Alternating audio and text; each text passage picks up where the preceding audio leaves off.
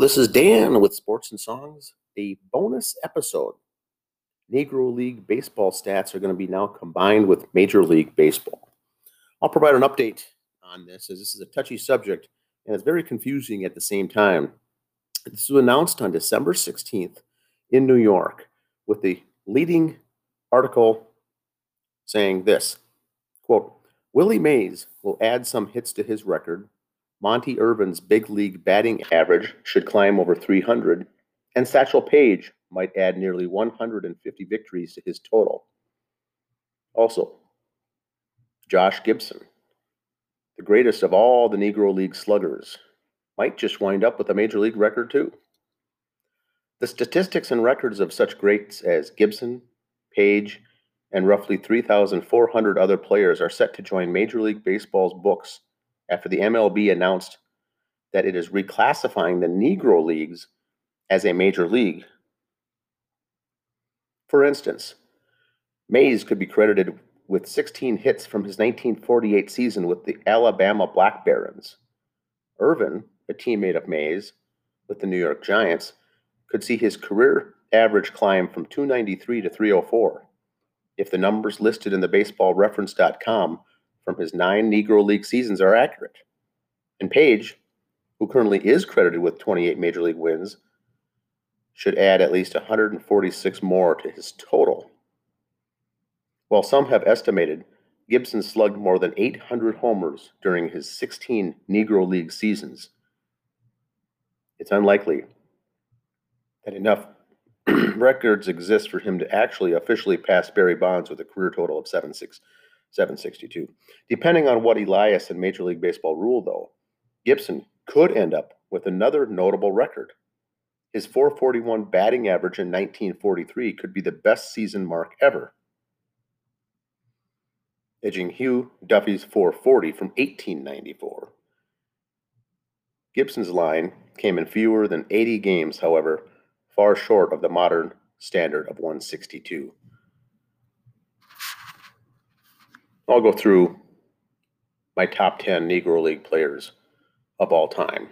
Satchel Paige, years played 1927 to 1947. Who's a comparable major leaguer? I don't think there's anyone that there's ever been anyone quite like Satchel Paige. He was tall, six foot three, and skinny and threw hard, although his command was probably his greatest asset. Asset. He was also the ultimate self promoter and legend builder. There's a little Roy Halladay in Paige's easy motion and release point, plus the exquisite control. With Paige, though, you have to separate mythology from the truth, which is difficult to do. Not everyone agrees that Paige was the greatest pitcher in the Negro League's history. A 1952 poll of longtime Negro League players picked Smokey Joe Williams as the best pitcher. He threw as hard, if not harder, than Paige. Bullet Joe Rogan probably had a better curveball. As Bill James pointed out, however, in the Bill James Historical Baseball Abstract, Paige is always the frame of reference, similar to how every Major League base fastball was once compared with Walter Johnson's. Paige, of course, is the only Negro League legend who got to play in the major leagues. But his seasons with the Cleveland Indians shed some light on how good Paige would have been in his prime. He joined the Indians in July of 1948 when he was already 42 years old and pitched primarily in relief during his two seasons with Cleveland. Among major league pitchers with at least 150 innings, he ranked fourth in ERA those two years and fifth in strikeouts per nine innings. After not pitching in the majors in 1950, he pitched three more seasons with the hapless St. Louis Browns, making the All Star team in 52 and 53. His age, 45 and 46 seasons. He had a 3.28 ERA those two years and a strikeout rate that ranked 20, 20th among all pitchers. Not bad for a guy who turned 20, 47 during the 53 season. He even made a one game cameo with the Kansas City A's in 1965 when he was 59 years old. It was a publicity stunt concocted by Charlie Finley, but Paige did throw three scoreless innings. If he'd been allowed to pitch in the major leagues when he was at his best, we may very well have the Satchel Paige Award instead of the Cy Young Award. The color line lifted just in time for this 42 year old pitching legend. Satchel Paige was the Negro League's best drawing card to join the Cleveland Indians in the midst of a grueling pennant race. All Paige did that season was go 6 and 1 with a 2.47 ERA. He even pitched two shutouts. The rubber armed Paige, who Joe DiMaggio called the best and fastest pitcher I've ever faced, is estimated to have won as many as 600 games during his 30 year Negro League and barnstorming career. During that career, he played for many teams, including the Chattanooga Black Lookouts, the Birmingham Black Barons, the Cleveland Cubs, Pittsburgh Crawfords, Kansas City Monarchs, New York Black Yankees, Satchel Paige's All Stars, Philadelphia Stars, Cleveland Indians, St. Louis Browns, and Kansas City A's. A showman, Paige once reportedly made his entire outfield sit down while he pitched to Josh Gibson with the bases loaded. He struck Gibson out on four pitches. In 1952, a 46 year old Paige pitched out of the bullpen for the St. Louis Browns. He won 12 games and had 10 saves. The following season, he was among the league leaders in saves with 11. Satchel made one last major league appearance in 1965 with Kansas City, as I mentioned earlier, back in 1965. He was 59 one can only imagine the big league records Satch would have had if the owners let this baseball marvel play in his prime. Ted Williams and Robin Roberts, two Hall of Famers, said that Gibson and Paige were as talented as any players they had ever seen. Next player, John Henry Pop Lloyd. Years played 1907 to 1932. Comparable major leaguer, would have been Honus Wagner. Quote, Baseball historians concur that Lloyd was one of the greatest black players ever, but Babe Ruth, in response to a question by announcer Graham McNamee, eliminated the color distinction when he stated that Lloyd was really his choice as the greatest baseball player of all time. Historian James A. Riley, author of the Biographical Encyclopedia of Negro League Baseball. Lloyd was often referred to as the Black Honus Wagner a slick fielding shortstop with the speed and hitting ability from the left side. Connie Mack said you couldn't go wrong with either player. Lloyd's early years came before the Negro Leagues became organized in 1920 with the creation of the Nash Negro National League. He remained one of the league's biggest stars into his 40s. He earned the nickname Pop later in his career when he became a father figure and mentor to the younger players. He was a turn of the century star hitter, slick fielder, and for some inexplicable reason, one of the lesser known star baseball players in the history of baseball in America. Lloyd was also the greatest hitter in the dead ball era. Ironically, he was often compared to another star of the same time, Major League Baseball's Honus Wagner. Perhaps it was because they both were infielders and hit for very high averages. Lloyd hit 417 in 1910. Wagner hit 381 in 1900. After I saw him, said Wagner, I felt honored that they should name such a great ball player after me. Many baseball historians cite Honus Wagner as the greatest shortstop. Some even say the greatest player of all time. Wagner considered John Henry Lloyd his equal. John Henry was, er, was in his early 30s when the Negro Leagues were formed. He spent his early career playing for the independent black and Cuban teams. Yet he played in the Negro Leagues for a dozen years while compiling a career batting average of 344. His all time average was 337. In 1929, the 45 year old shortstop batted 370, and to prove that that was no fluke, the next season he hit 369 during his career. He played for the Macon Acmes, the Cuban ex Giants, Philadelphia Giants, Columbus Buckeyes, New York Black Yankees, and other teams. Next player, Buck Leonard. Leonard played from 1934 to 1948. Comparable major leaguers would have been Jeff Bagwell or Lou Gehrig. Quote, I only wish I could have played in the big leagues when I was young, young enough to show what I could do. When an offer was given to me to join up, I was too old, and I knew it. Buck Leonard.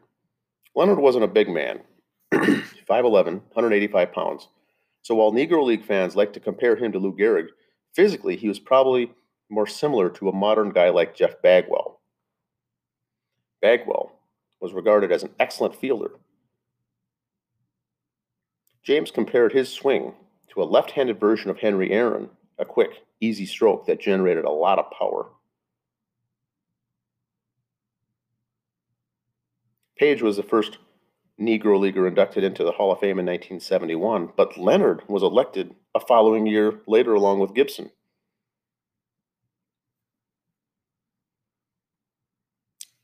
Buck Leonard died in 1997 at age 90. Leonard didn't actually even join the Negro Leagues until he was 26. He worked as a mill hand, shoeshine boy, and then for the Atlantic Coast Line Railroad in North Carolina. He may not have even been quite Gehrig's equal at the plate, but like Gehrig, he was respected and a dignified player. In the Negro National League, first basemen are often clowns of the teams. They would make all kinds of contortions and grimaces, anything that would entertain the fan. Not Buck Leonard. He was strictly a baseball player. There was no need for him to act the clown. The left handed power hitting first baseman combined with Josh Gibson to give the Homestead Grays one of the baseball's great home run tandems. Walter Buck Leonard helped Gibson power the Homestead Grays to nine pennants over a 16 year span. More than just a slugger, Buck won three batting titles. In 1939, he enjoyed his best season as he led the Negro Leagues in hitting with a 417 batting average.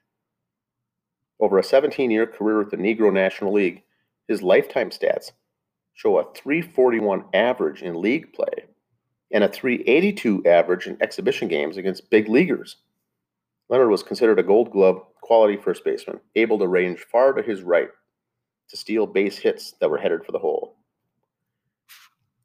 Finding reliable statistics for Negro League contests played over 70 years ago can be an exercise in futility for a writer or a fan. When it comes to breaking down the reasoning behind Leonard's inclusion in the list, trust the highly respected Cumberland Posey, Leonard's former manager with the Homestead Grays. When it came to vote for the all time All American team for a national magazine, Posey voted Leonard as the starting first baseman, per the Negro League Online Museum. Considering all the talented stars that passed through the Negro Leagues, Leonard's inclusion as the finest first baseman was ever telling. In light of that distinction, it's not surprising that Leonard was known by many as the Black Lou Gehrig in homage, in homage to the late great New York Yankee first baseman.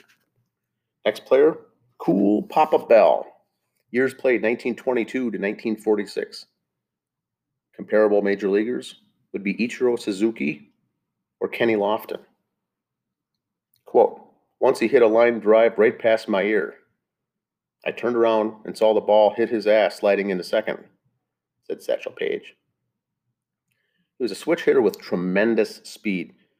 You've also heard the one about him getting up to turn off the light and being back in bed before the light went out, was the legend. Bell certainly would have been a 3,000 hit guy in the majors. The easy comparison would be Rickey Henderson because of the stolen bases. But Bell lacked Henderson's power. He's listed at six feet, but just 155 pounds. So he's more envisioned like a player like Ichiro or Lofton. Baseball players are great at using the five tools scale.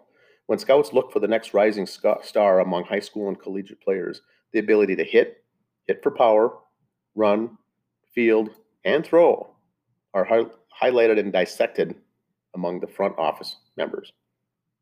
Although sophisticated scouting and player development wasn't around when James Cool Papa Bell played in the Negro Leagues, it's obvious that his speed attribute would have dazzled talent evaluators and created quite a buzz.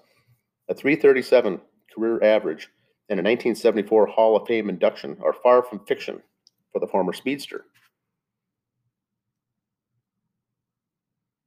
Cool Papa Bell was so fast that, they, that there's no doubt that Bell was one of the fastest men ever to play baseball. He was once clocked circling all four bases in an astounding 12 seconds. I think he would have been also very similar to a Byron Buxton.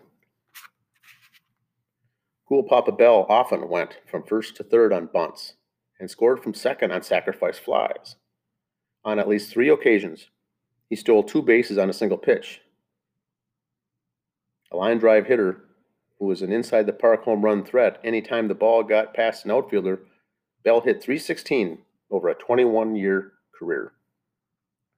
He played for the St. Louis Stars, Pittsburgh Crawfords, Kansas City Monarchs, Chicago American Giants, and the Homestead Grays. Next player, Norman Stearnes, nicknamed Turkey. He had six home run titles, 140 plus home runs, multiple 300 or better batting averages, and one of the best nicknames, Turkey, in sports history. Lance Stearnes on this list of greatest Negro stars without a big league service time. For Stearnes, the lack of a major league at bat the lack of major league at bats was about timing, not talent. His best years occurred in the 1920s, leaving him decades behind the trail blazed by Robinson into the majors. Years played for Stearnes 1920 to 1940. Comparable major league player Carl Yastrzemski. Quote, yes, he talked to his bats.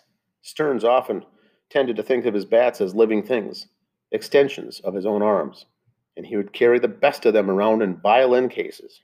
He carried around different sized bats for different situations. After games, back at the hotel, teammates would often hear him hear him thanking his bats for delivering big hits or admonishing them for popping up. If I had used you, one teammate recalls him saying to a bigger bat, I would have hit a home run. He was also known to threaten a bat that slumped with an axe. I thought to sleep with a bat that had been particularly good that day. It goes without saying, he also never let anyone else use his bats. Bill James ranked Stearnes 25th on the all time list, squeezed in between Frank Robinson and Rickey Henderson. Recent research indicates that Stearnes hit the most home runs in Negro League history, not Mule Scuttles, Suttles, or Josh Gibson. There are also accounts that he played a great center field and that only cool Papa Bell may have been faster. James compared his power to Mel Ott and Willie Stargell. So now you have a guy with Stargell's power who played center field. Wow. Stearnes himself said that Yastrzemski was the guy who reminded him of himself. Posnanski wrote in an essay that when the Hall of Fame started inducting a Negro leaguer, that they started inducting Negro Leaguer players in 1971, Stearnes believed that he'd get the call. Instead, from 1971 all the way through 1977, the Hall of Famers elected nine players Paige, Leonard, Gibson, Irvin, Bell, Judy Johnson, Charleston, Lloyd, and Martin Dihigo. And Stearnes, Stearnes was passed up then from 78 to 95, the Hall of Fame elected only two Negro Leaguers Rube Foster, an early pitcher and founder of the Negro League, and Ray Dandridge. Stearnes died in 1979 and was finally elected to the Hall in the year 2000. Next player, Smokey Joe Williams. According to a poll conducted in 1952, Smokey Joe Williams was voted the best pitcher in the history of the Negro Leagues If that support isn't enough, consider the following career achievements by the former right handed star and current member of the Hall of Fame. He once had 27 strikeouts in a 12 inning game. Anecdotes of dozens of no hitters in a victory over all time great Walter Johnson during a head to head exhibition game. Ty Cobb, who was not the most generous of men, of men once said that Smokey Joe Williams would have been a sure 30 game winner if he had been allowed to pitch in the major leagues. Williams may have been the fastest pitcher of his time, regardless of league. Chicago Giants owner Frank Leland would boast, quote, If you've ever seen the speed of a pebble thrown in a storm, you have not yet seen the speed equal to this wonderful giant from Texas, end quote. Before baseball integration, African American all star teams played major league teams and major league all star teams often in exhibitions around the country. In 1912, while pitching against the McGraw, McGraw's Giants, the National League champs, Williams crafted a 6 0 shutout. Three years later, against the pennant winning Philadelphia Phillies, he outlasted Hall of Fame pitcher Grover Cleveland Alexander 1 0 with a three hitter. Then, in 1917, Smokey Joe Williams is said to have no hit the Giants and struck out 20, but lost on an error in another 1 0 loss. During his career, he played for the New York Lincoln Giants and the Homestead Grays. Oscar Rob, Oscar Charleston, playing from 32 to 36, Dizzy Dean averaged 30. Tw- uh, Dizzy Dean averaged 24 wins, 306 innings pitched, and 194 strikeouts per season. The Hall of Famer, Hall of Fame starter, owned 130 ERA plus. One 1.30 ERA plus during the five-year span, a mark slightly better than what the Seattle Mariners star Felix Hernandez posted during his career. Clearly, Dean could pitch, and undoubtedly pitch pick out the best, most productive hitters among his contemporaries. Although Dean never had the opportunity to share the majors. With Negro League star Oscar Charleston, the star pitcher heaped praise upon one of the best hitters to ever live. Dizzy Dean said that Charleston hit, could hit a ball a mile. He didn't have a weakness. With a 354 batting average for his career and a slugging percentage of 578, Charleston certainly didn't display a weakness for opposing pitchers to exploit during his 26 year career. Comparable major leaguers were Tris Speaker and Willie Mays. Years played 1915 to 1941. Charlie was a tremendous left handed hitter who could also bunt, steal 100 bases a year, and cover center field as well as anyone before him or since. He was like Ty Cobb, Babe Ruth, and Tris Speaker rolled into one, said former Negro League player, manager, and scout Buck O'Neil. While active, Charleston was compared to Speaker for the way he played a shallow center field and ran everything down, but he was also compared to Ruth for his power. Undoubtedly, like Mays, he was a five tool player in James's historical abstract, he presents many quotes praising Charleston's abilities and suggests that he was equal of Cobb or Speaker or Ruth or even better. James rated him fourth greatest player of all time between behind Ruth, Honus Wagner, and Mays. Many of his contemporaries cite Oscar Charleston as the greatest Negro player in history. At least one sports writer who saw both players in their prime said he would rate Charleston over, over Willie Mays. Blessed with great speed, Charleston played a shallow center field because he was confident in his ability to race back and catch anything hit over his head. He had so much lateral range that his two other outfielders outfielders playing alongside of him usually played right next to the foul lines. A powerful hitter, Oscar won at least four batting titles and several home run crowns. He is among the top five Negro League hitters in batting average, batting 339, as well as home runs, as well as all time leader in stolen bases. Negro League records are sketchy and incomplete, but writer analyst Bill James named Charleston the fourth greatest player of all time. Charleston, who was also successful manager in the Negro Leagues, was known as an astute judge of talent. When Brooklyn Dodgers general manager Branch Rickey wanted to break out, break the Major League Baseball color line, he hired Charleston as a scout. Charleston brought both Jackie Robinson and Roy Campanella to Rickey's attention. In his career, he played for the Indianapolis ABCs, the Lincoln Stars, Chicago American Giants, St. Louis Giants, Homestead Grays, Philadelphia Stars, Brooklyn Brown Dodgers, and other teams. Josh Gibson. Josh Gibson's death at the age of 35 in 1947 was tragic for two distinct reasons. Number one, the loss of life at such a young age, and the fact that it came three months before the integration of Major League Baseball. Gibson wasn't just a great Negro League slugger, he was one of the greatest hitters of all time. Known as a prolific slugger, Gibson owned records that looked like the work of fiction. 350, a 354 batting average, 962 career homers over the course of a 17 season career with the Pittsburgh Crawfords and the Homestead Grays. Despite never having the opportunity to play big league baseball, Gibson excelled against big league pitchers during barnstorming tours that featured Negro League versus Major League battles. In those games, Gibson hit a staggering 412, solidifying his standing as a special hitter regardless of league. According to Monte Irvin, a veteran of both Negro League and Major League Baseball, Gibson was the best of the best. Comparable Major Leaguer, Johnny Bench. Years played, 1930 to 1946. Hall of Fame Monte Irvin said, quote, I played with Willie Mays and against Hank Aaron. They were tremendous players, but they were no Josh Gibson. Gibson was Satchel Paige's battery mate for a time on the Pittsburgh Crawfords.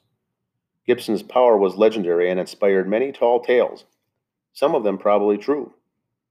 But researchers have not been able to verify whether he actually hit a home run completely out of the old Yankee Stadium in 1930.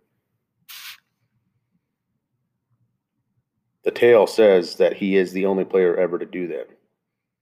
But they did unearth contemporary accounts of a 480 foot home run that Gibson hit when he was just 18 years old.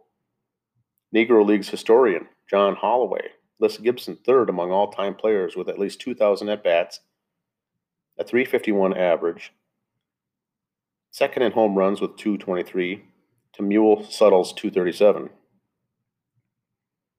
although first in home runs slash at bats by a wide margin, Bill Veeck called Gibson the best hitter he ever saw. He was a good defensive catcher with a strong arm. Unfortunately, Gibson also had many off field issues. His wife died giving birth to twins in 1930. Gibson suffered from health issues, including a brain tumor that put him in a coma, a coma, and a drinking problem. Many sports writers and big leaguers who played against Gibson believe he was the greatest all around catcher ever. Gibson, who played for the Homestead Grays and the Pittsburgh Crawfords, was a superb defensive receiver. Hall of Fame pitcher Walter Johnson once said, He catches so easily. He might as well be in a rocking chair, and he throws like a bullet. Gibson was also a power hitter with power hitter with few peers. Negro League and semi pro box scores credit him with 75 home runs in 1931 alone. Also, in 1934, he hit 69. During a 17 year season career, he batted 359 and topped 400 on three different occasions. His career slugging percentage was an eye popping 648. Gibson was also considered a leader both on and off the field powerful Homestead Grays team that won 10 pennants during Gibson's career, which lasted from 30 to 45. Johnson said Gibson would have fetched $200,000 in an open market league in the major league market. Sadly, Gibson never found out what he could have earned in the white major leagues. The catcher died of a brain hemorrhage at the age of 35 in 1947, only months before Jackie Robinson broke the color line. Rube Foster. Every team Rube Foster played for was known as the Giants. He played for the Chicago Union Giants, the Cuban Giants, the Cuban X Giants, the Philadelphia Giants, the Chicago Leland Giants, and the Chicago American Giants. That was appropriate because he was a giant personality the most dominant figure in Negro League baseball for the first quarter of the 20th century. Foster didn't throw nearly as Foster didn't throw nearly as hard as Satchel Paige or Smokey Joe Williams, but he won just as often. He was a crafty pitcher who kept hitters off stride. With the twisting fadeaway curveball, sorry, fadeaway screwball, he later passed on to the New York Giants ace Christy Mathewson. Foster joined the professional ranks in 1902 when he won 51 games, including 44 in a row, while pitching for the Cuban Giants. The following season, he topped that performance by going 54 and 1. Remember, this is in a single season. 54 wins. A shrewd business tactician, tactician Foster assumed the role of pitcher slash manager for the Chicago Leland Giants in 1907. He guided that team to a remarkable record of 110 wins and 10 losses. Let me restate that 110 wins and 10 losses. Three years later, Foster's Giants won national fame by winning 123 games and losing only six. Let me restate that again 123 games they won and lost only six games. This was in 1910. He offered to match his squad against any white major league club in a best of seven series for the quote true baseball championships of the world. No one even responded to his challenge. In 1920, Foster founded the Negro National League, which is widely regarded as baseball's first viable black major league. Rube Foster's inclusion on the list isn't solely about talent. While the former pitcher was once credited with 51 victories in a single season, a long distinguished life in baseball is what landed Foster on the National Baseball Hall of Fame in 1981. As a pitcher, manager, executive, owner, founder, and officer, the best modern day comparison of Rube Foster in baseball life would be names like Tony La Russa or Joe Torre. Monte Irvin, Monte Irvin put together some very serious statistics, but in a nine year span playing for Newark from 1938 to 1948, his batting average was 358. That was his average over nine seasons 358. So when they add these things up together, it's going to be quite interesting to see what it's going to look like with the uh, comparable stats in Major League Baseball, including the Negro Leagues. Once again, this is a bonus episode. My name is Dan. Thank you for listening.